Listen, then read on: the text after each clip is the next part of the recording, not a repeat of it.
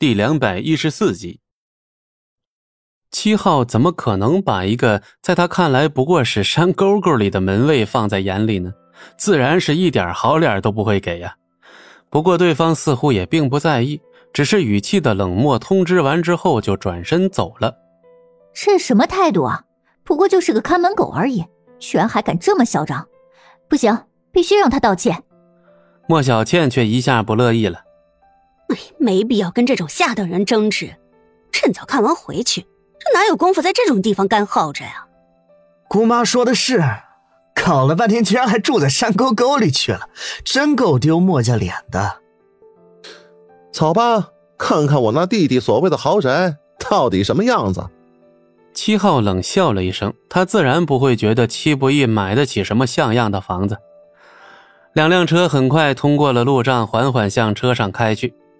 哎呦喂，这什么鬼地方呀？这是人住的地方吗？晚上还不得被蚊虫给抬走了？莫雪英愈发的嫌弃这里。姑妈，你就别抱怨了，那种穷鬼能买得起什么好地段啊？能有个狗窝就不错了。莫小军却象征性的安慰了起来。不过很快，熟悉的画面再次重演。啊，不对啊，这里好像是云上阙吧？莫小倩第一个反应了过来。云上阙，莫小倩，我看你是做梦还没醒吧？那穷鬼能买得起云上阙？我莫小军的脑袋给他当夜壶都行。莫小军冷笑着，当然是不相信啊。阿浩，你把导航打开，我看这里好像的确就是云上阙。莫小倩懒得搭理莫小军，连忙转头催促七号。七号看着窗外不俗的景色，还有那一幢幢肉眼可见的豪华别墅，心里不由突突了一下。心里虽然还在嘀咕着，不过七号的身体却是诚实的很，立刻伸手打开了导航。结果导航的语音立刻让所有人目瞪口呆。此处不是云上阙，又是何处啊？不可能，那种人怎么可能买得起云上阙豪宅啊？是不是系统出错了呀？莫雪英满脸的不可思议之色，呃，应应该不不会是系统出错了吧？可可这里的确是云上阙，七号都有些结结巴巴了。怎么可能是云上阙？你们都傻了吧？就是把它给卖了，也买不起这儿一个厕所呀！莫小军哇哇大叫啊！可不断播报的语音提示却让莫小军的声音越来越没有底气。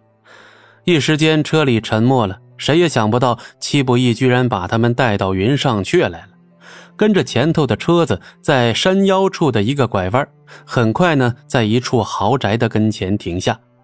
哎呀，其实我还是更喜欢七号的那个宅子。怎么说也不用开这么远的路，还是在市区里好哦。